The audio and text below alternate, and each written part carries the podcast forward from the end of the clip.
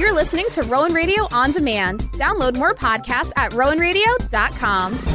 The following program does not represent the views or opinions of the staff or administration of Rowan University or Rowan Radio, 89.7 WGLS FM.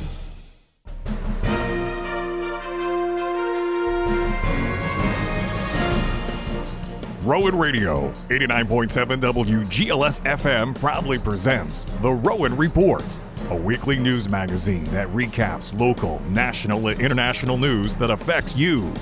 And now, the Rowan Radio News Team. Good morning and welcome to the Rowan Report here on Rowan Radio 89.7 WGLS FM. I'm Allie Bruce with the Rowan Radio News Team. Some of this week's headlines include Kevin McCarthy was removed as Speaker, a Russian missile hit a grocery store in Ukraine, and Bob Menendez is under fire once again. Here's your national news recap for the week of October 1st. House Republicans are scrambling to find a new Speaker after Kevin McCarthy was voted out of the role this week. Senate Minority Leader Mitch McConnell wants whoever will be McCarthy's successor to get rid of the current rule that cost him the Speaker's gavel, allowing a single member to force a vote on the position. Ohio Congressman Jim Jordan and House Majority Leader Steve Scalise of Louisiana both launched their bids on Wednesday. Oklahoma Congressman Kevin Hern is also considered to be a likely contender. All three members made their pitch to the Texas delegation Thursday morning, which is the largest in the Republican conference. Some conservative members have also floated Donald Trump for the job. The former president told reporters Thursday he'll do whatever is best for the country, but said he's focused on becoming president. The House is currently in recess and a speaker election is set for next Wednesday. Reports say Donald Trump may visit House Republicans on Capitol Hill ahead of the speakership election next week. Republicans are holding a candidate forum Tuesday ahead of Wednesday's election. San Diego Republican Congressman Darrell Issa is asking for a U.S. Senate inquiry after the governor's choice to fill California's vacant seat. When Dianne Feinstein passed away last week, California Governor Gavin Newsom chose LaPhonza Butler, a Democratic strategist, to fill the seat. Butler was a California resident but now lives in Maryland. Republican Congressman Issa demanded a Senate investigation. The governor's office says Butler is in the process of changing her voter registration back to California is said to be okay after he was carjacked Monday night in Washington, D.C. Authorities say it happened about a mile from the U.S. Capitol. Police are looking for three men who they say took Cuellar's vehicle and his luggage. At least one of the carjackers reportedly had a gun. The Supreme Court heard arguments Tuesday on the constitutionality of the Consumer Financial Protection Bureau. The CFPB was formed after the Great Recession to investigate consumer complaints against financial institutions. Democratic Senator Elizabeth Warren told Politico Monday the CFPB has returned $17 billion directly to Americans cheated by financial institutions. Many Republicans oppose the Bureau because it's funded through the Federal Reserve and not through Congress, and argue that its funding scheme allows it to escape accountability. Former President Trump has left New York City and will not be present at his civil fraud trial. Trump is back in Florida after attending the first three days of the trial. New York Attorney General Letitia James accused Trump and his family of inflating Trump's net worth, leading him to get better loans. James is seeking $250 million in fines and a ban on Trump's company doing business in New York. On Tuesday, the judge overseeing the case issued a gag order which bans anyone involved in the case from making comments online or in public about the judge's staff. It came after Trump verbally attacked his law clerk on social media. The head of Homeland Security is calling for construction of a border wall in parts of Texas. DHS Secretary Alejandro Mayorkas is citing an acute and immediate need to waive dozens of federal laws to build a border wall in parts of Texas where illegal migration has surged recently. The announcement published in the Federal Register calls for border wall construction in Starr County along the Rio Grande, where the Biden administration says there is high illegal entry. They are waiving federal laws to allow border wall construction in Texas. DHS announced the administration is waiving laws such as the Clean Air Act and Endangered Species Act for wall construction in Starr County. Prosecutors in Georgia have filed petitions in two cases regarding alleged election interference. The AJC reports the district attorney's office is seeking testimony from six witnesses outside Georgia, similar to subpoenas filed when witnesses live in state. The DA wants to hear their testimony in the upcoming trial of Kenneth Chesebro and Sidney Powell, both of whom face racketeering charges. They are among 18 defendants facing charges in connection with the 2020 election, including former President Trump. I'm Allie Bruce, and that was your national news.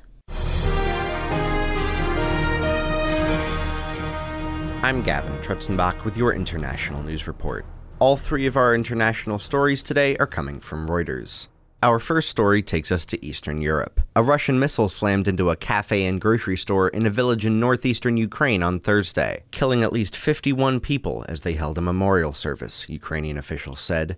The cafe and shop were struck and reduced to rubble early in the afternoon in Hroza village in the Kupiansk district of the Kharkiv region, Regional Governor Oleh Syniehubov said, adding that many civilians had been there at the time. Officials posted footage of dazed looking rescue workers clambering through smoldering rubble. Some photos showed bodies lying alongside slabs of concrete and twisted metal, and others showed rescue workers carrying away bodies. Interior Minister Ihor Klimenko said residents of the village of about 330 people had been holding a memorial service in the cafe that was hit, and local officials said they had been sitting down to a meal. Klimenko told Ukrainian television, from every family, from every household, there were people present at this commemoration. This is a terrible tragedy. The attack was the deadliest in the Kharkiv region since Russia's invasion more than 19 months ago, a spokesperson for the Kharkiv Regional Military Administration told Ukrainian public broadcaster Suspiln. It also appeared to be one of the biggest civilian death tolls in any single Russian strike since the start of the war. Klimenko cited preliminary information that he said showed the attack was carried out with an Iskander ballistic missile. He said the strike was clearly very targeted and that Ukrainian security services had launched an investigation into the matter. Defense Minister Rustem Umerov said the terrorists deliberately carried out the attack during lunchtime to ensure a maximum amount of casualties. There were no military targets there. This is a heinous crime intended to scare Ukrainians. Ukrainian President Volodymyr Zelensky, who was attending a summit with European leaders in Spain, said that the Russian terror should be stopped. He said in a post on the Telegram messaging app, Now we are talking with European leaders in particular about strengthening our air defense about strengthening our soldiers, about giving our country protection from terror. Moscow denies deliberately targeting civilians, but many have been killed in attacks that have hit residential areas, as well as energy, defense, port, grain, and other facilities. Our next international story takes us to the Middle East. The United States on Thursday shot down an armed Turkish drone that was operating near its troops in Syria a U.S. official said, the first time Washington said it had brought down an aircraft of NATO ally Turkey. A Turkish Defense Ministry official said the drone shot down by the U.S. led coalition did not belong to the Turkish armed forces, but did not say whose property it was. Two U.S. officials, speaking on the condition of anonymity, said an F 16 shot down the Turkish drone after the United States called Turkish military officials multiple times to warn them they were operating close to U.S. ground forces. The official said the Turkish drone was believed to be armed. The Syrian Observatory for Human Rights and a local security source said the US led coalition had shot down a Turkish drone near a base in northeastern Syria. U.S. allied Syrian Kurdish forces said Turkish attacks had killed eight people in an escalation prompted by a bomb attack in Ankara claimed by Kurdish militants. U.S. support for Kurdish forces in northern Syria has long caused tension with NATO ally Turkey, which views them as a wing of the outlawed Kurdistan Workers' Party. That group claimed Sunday's attack in Ankara near government buildings. On Thursday, a Turkish Defense Ministry official said a ground operation into Syria was one option Turkey could consider. Turkey has mounted mounted several previous incursions into northern Syria against the Syrian Kurdish YPG group. The official said, our only goal is to eliminate the terrorist organizations that pose a threat to Turkey. Security forces in northeastern Syria said Turkey had launched a series of attacks on Thursday, with more than 15 drones entering the region's airspace and hitting targets, including infrastructure and gas and oil stations. Our third and final international story takes us to China, who plans to expand its space station to six modules from three in coming years, offering astronauts from other nations an alternative platform for near Earth missions as the NASA led International Space Station nears the end of its lifespan. The operational lifetime of the Chinese space station will be more than 15 years, the China Academy of Space Technology, said at the 74th International Astronautical Congress in Baku, Azerbaijan, on Wednesday. China's self built space station, also known as Tiangong, or Celestial Palace in Chinese, has been fully operational since late 2022, hosting a maximum of three astronauts at an orbital altitude of up to 280 miles. Up at 180 tons after its expansion to six modules, Tiangong is still just 40% of the mass of the ISS, which can hold a crew of seven astronauts. But the ISS, in orbit for more than two decades, is expected to be decommissioned after 2030. About the same time, China has said it expects to become a major space power.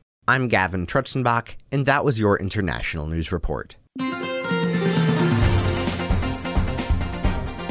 I'm Riley Adams with your local news. From CBS 3. Newly released dashcam footage has shed light on the 2018 fatal car crash involving Nadine Arslanian Menendez, wife of Senator Bob Menendez, who hit and killed a pedestrian in northern New Jersey, according to a police report. That car crash, which took place prior to her marriage to the New Jersey Democrat, is alleged to be the inception of a bribe in the federal indictment against the couple. According to a report from the Bogota Police Department, Nadine Menendez struck 49 year old Richard Koop with a Mercedes Benz sedan in Bogota in December 2018, killing him. She was driving alone. Police questioned Nadine Menendez and concluded that she was not at fault for the crash, the report says, and she was released without a summons and allowed to leave the scene of the crash. The pedestrian Koop had been jaywalking, according to the police report. According to the New York Times, Nadine Menendez was never tested for drugs or alcohol. Authorities must demonstrate probable cause that a driver was impaired before testing for alcohol immediately after a crash. Joseph Rotella, a former president of the Association of Criminal Defense Lawyers of New Jersey, told the newspaper. The recently uncovered information about the 2018 car crash adds new context to the federal indictment released last month against Nadine Menendez, her senator husband, and three others. The indictment goes on to allege that two of the co defendants in the case, Will Hana and Jose Uribe, offered and then helped to buy a new Mercedes Benz convertible worth more than $60,000 for Nadine Menendez in exchange for Senator Menendez's interference in a New Jersey state criminal prosecution of one of Uribe's associates and a related state criminal probe involving one of Uribe's employees. According to the indictment, Senator Menendez agreed to disrupt the criminal matters in New Jersey. Both Bob and Nadine Menendez have pleaded not guilty to all three counts they face as part of the alleged bribery conspiracy. The other three co defendants have also denied the charges.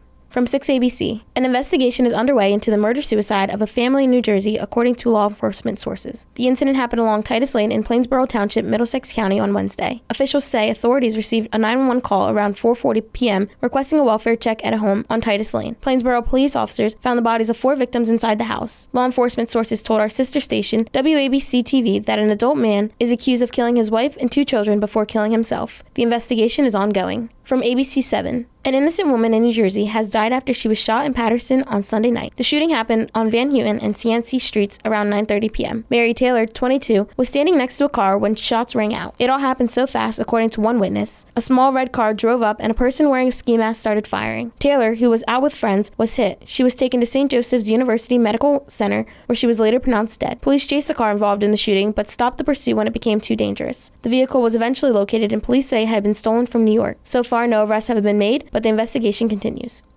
From News 12.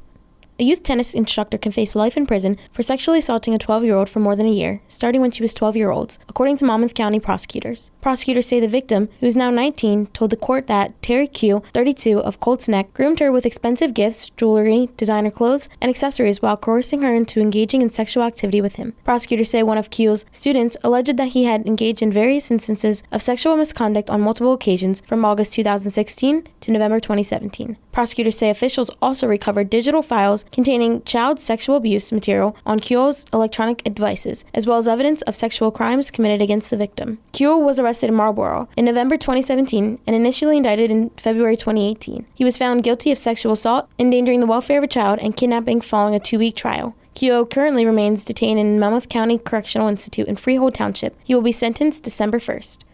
I'm Riley Adams, and that was your local news. I'm Aiden Doherty with your Rowan News. This Thursday, a career fair was on the campus of Rowan University. I got to catch up with a professional about the importance of career fairs. Uh, this is Allison Gaynor of Career Services. We also have Lily Rue. She's a service dog in training. How important is career fair, especially to Rowan students, especially upperclassmen students? So, career fairs are really important because it's vital that you network at this time. Everybody's getting a degree, everybody has some kind of skill. You need to be able to market yourself as a person and as an occupation, and somebody that has skills that have the ability to work their skills and apply. So, it's very important to come to a career fair, check out what we have, see what's possible of you, and to get those jobs after graduation. Thank you. Any last advice to possible people that maybe didn't come out today but should come out when they have one once again? Yes, of course. So please come see Career Services. We are located in Advising now on third floor of Savitz Hall.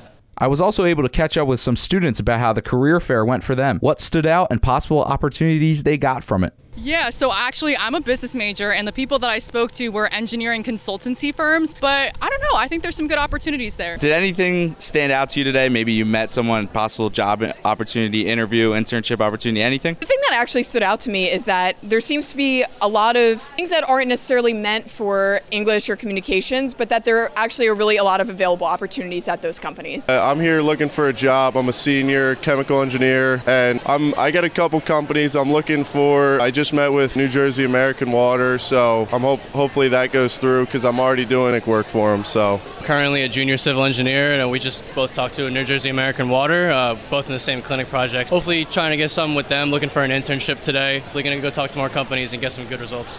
The next career fair will be on October 26th from 10 a.m. to 2 p.m. on Rowan Glassboro's campus. It will be located at the Rec Center. Homecoming starting next week. The Homecoming Harvest Festival on October 13th will be happening at Hollybush Green from 4 p.m. to 8 p.m. Rowan After Hours welcomes all members of the Rowan community home to celebrate the season. As part of Homecoming weekend, enjoy a night of dancing, live music, games, and a variety of food trucks and vendors. Also happening on October 14th, the 2023 Homecoming celebration. You and more than 100,000 alumni are invited to return home for a special centennial homecoming celebration. The homecoming celebration will be at Lot 01 and Lot O at Rowan University. University and will be starting at 11 a.m. on October 14th. I'm Aidan Doherty, and that was your Rowan News.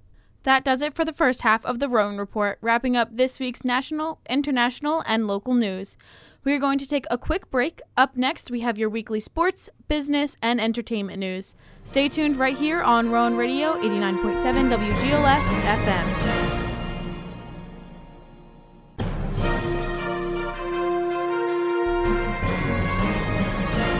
Welcome back to the Rowan Report. I'm Allie Bruce, along with the Rowan Radio News team.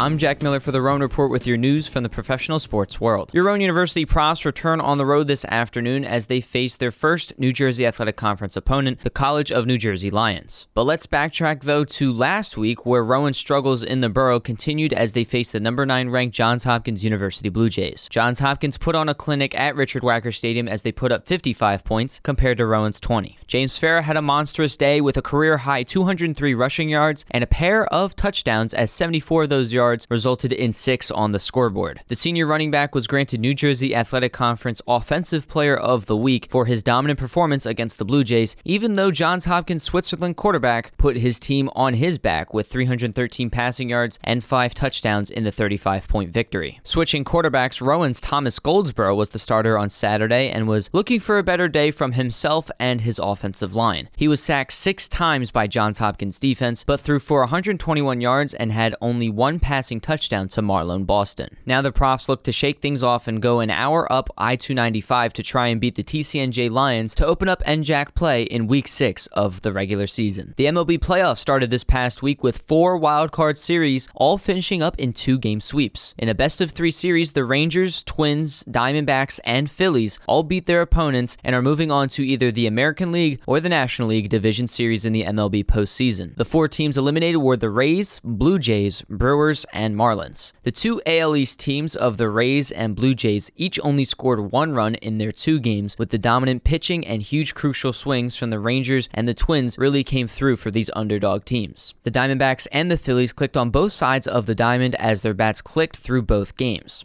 a 442 foot bomb hit by star rookie Diamondback Corbin Carroll, and a Game 2 grand slam by Phillies second baseman Bryson Stott were both used as momentum swingers to finish off their NL wildcard opponent. For the ALDS, the Rangers will face another AL East foe of the Baltimore Orioles, and the Twins will travel down to the Lone Star State to take on the Houston Astros. There are two divisional rivalries taking place in the National League Division Series. The Diamondbacks will face the NL West Division champs of the Dodgers, and the Phillies will have an NLD LDS rematch against the Atlanta Braves, a matchup everyone is waiting for. All game ones start today with the Rangers and the Orioles first pitch starting at 1 p.m. This past Sunday, the Philadelphia Eagles had a divisional rivalry overtime thriller at the Linc against the Washington Commanders as they squeaked away with the win on a game-winning field goal by Jake Elliott 34 to 31. Jalen Hurts was able to throw for 319 yards and connect with AJ Brown twice for two touchdowns as the passing game was mainly utilized in this game to to edge away from Washington. The Eagles remain as one of the two teams who are undefeated and now have to face the 2 and 2 Los Angeles Rams at SoFi Stadium on Sunday with kickoff at 4:25 p.m. Again, I'm Jack Miller for the Rowan Report with your news from the professional sports world.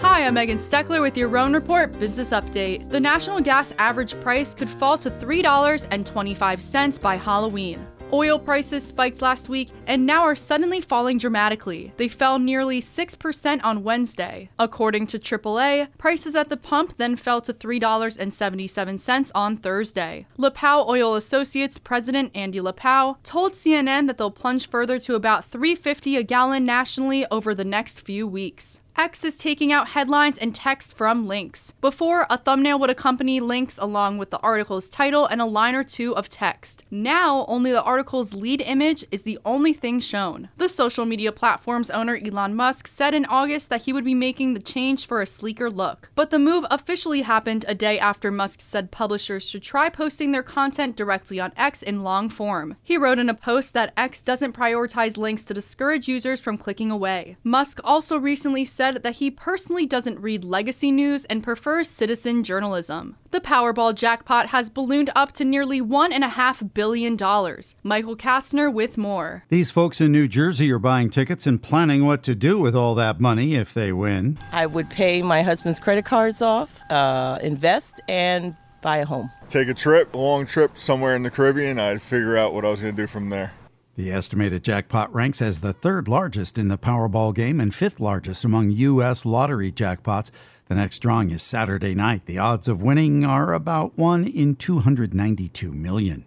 I'm Michael Kastner. Abercrombie and Fitch is launching an investigation into sexual misconduct allegations against its former CEO. The BBC originally published claims that Mike Jeffries exploited men for sex. The company said in a statement that they are appalled and disgusted by the behavior. The statement emphasizes that Jeffries has not been employed by the retailer for nearly 10 years. Abercrombie and Fitch has been working with an outside law firm since being contacted by the BBC. I'm Megan Steckler and this has been your Business News Report.